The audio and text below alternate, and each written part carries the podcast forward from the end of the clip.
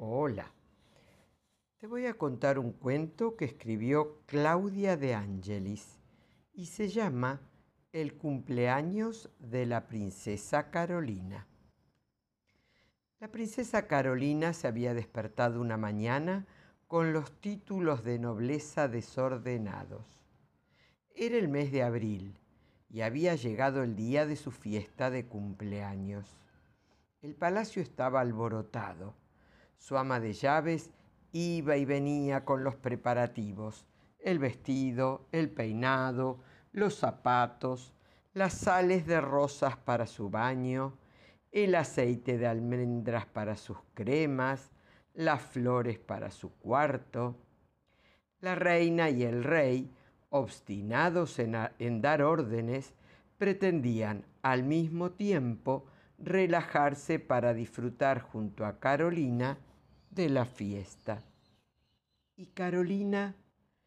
¿Alguien se había preguntado cómo se sentía ella en medio de aquel alboroto real?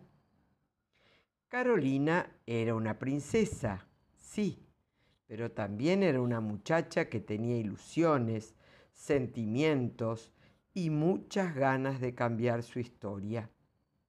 Aquella mañana, al despertar, no esperó que su ama de llaves corriese las cortinas del enorme ventanal de su cuarto.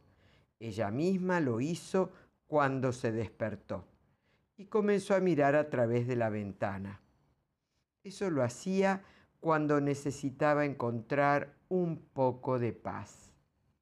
Soñaba con un cumpleaños sencillo, tranquilo, sin demasiado lujo y sobre todo soñaba con que al menos por una vez sus padres se olvidaran de sus títulos de nobleza. Cuando su ama de llaves golpeó la puerta, Carolina le dijo que viniese más tarde, y lo mismo hizo con la mucama y el mayordomo, que quería entregarle los primeros obsequios que había comenzado a recibir. Ese día, al menos por unas horas, quería estar sola. Tenía muchas ganas de ser feliz. Mientras miraba la profundidad de los verdes jardines, tuvo una idea y la llevó a cabo hasta el fin. Saltó el ventanal y mientras corría hacia la bodega pensó, solo desapareciendo voy a poder darme cuenta quién importa más, si los protocolos o yo, dijo enojada. Carolina llegó a la bodega un tanto agitada y cuando logró calmarse, respiró hondo y con todo aquello que encontró a su alrededor, logró armarse una mesa en la que decidió almorzar junto a Juan, su amigo, un ruiseñor que nunca la dejaba sola. Mientras tanto, en el palacio los preparativos se detuvieron porque todos estaban tratando de encontrar a la princesa. Los reyes no salían de su asombro y caminaban chocándose entre ellos. En el cuarto de Carolina, sobre una silla, esperaban el hermoso vestido, los zapatos y el tocado que usaría en la fiesta, y en la cocina el rico olor a torta casera inundaba los pasillos de aquel palacio que había dejado de brillar. La tarde se hizo noche, sin que nadie se diera cuenta, y con las primeras campanadas se anunciaba la llegada de los invitados.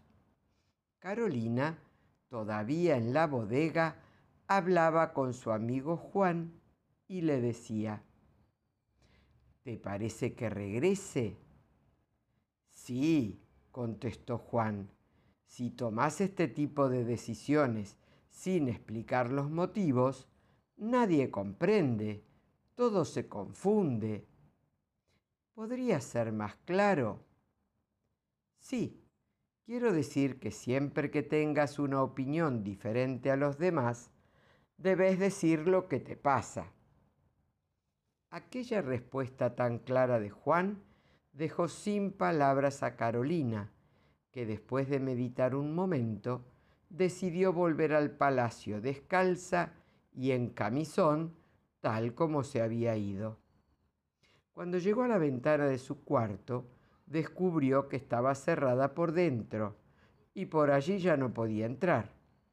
Entonces decidió entrar por la puerta principal del palacio.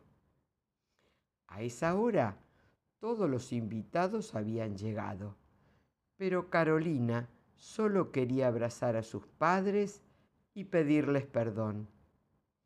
Algo nerviosa, subió las escalinatas luego de que los guardias reales le abrieran las puertas. Princesa, princesa, gritaban todos casi al mismo tiempo. Entonces los reyes salieron corriendo de su habitación y fueron a abrazarla. Carolina miró a los invitados y les dijo, Gracias a todos por venir. Después miró a sus padres y les pidió perdón por haberse escondido, explicándoles los motivos de aquella travesura.